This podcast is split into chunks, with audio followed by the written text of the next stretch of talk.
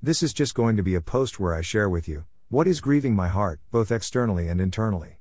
And I use the word grieving because I can't think of any other word that is more suitable. People use the word grieving quite often when they have lost a loved one, someone who can't be replaced, someone who was a part of them, and their absence has left a void.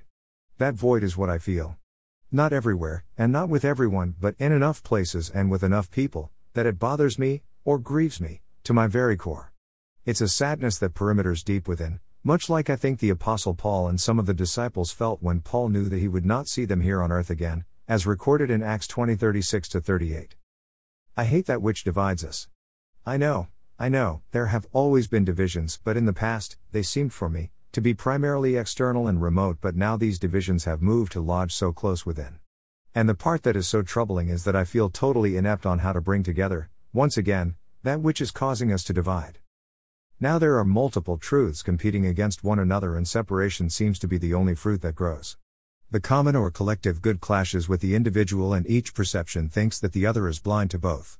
Crossed purposes produces crossed results, and unity of thought evades us all. Discussion for many seems to be futile because our truths have different and conflicting sources and priorities. And each perception thinks that the other's perception is at fault. And I am mindful how Jesus wept over Jerusalem, because they failed to see the visitation that they had been given, Luke 19:41 44.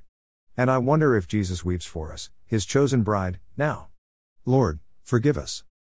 And then there is me, floundering with the limited light and capability that I see and personally possess, neither of which appears to be sufficient for the task at hand. So all I can do is pray and trust in Jesus and go through this as it unfolds, and ask for God's grace to walk through this valley, doing as little damage as I can, to facilitate God's will. And we can all be assured, God's will will be done. Luke 21 9 NASB. And when you hear of wars and revolts, do not be alarmed, for these things must take place first, but the end will not follow immediately. Emphasis is mine. Worthy is the Lamb. Blessings.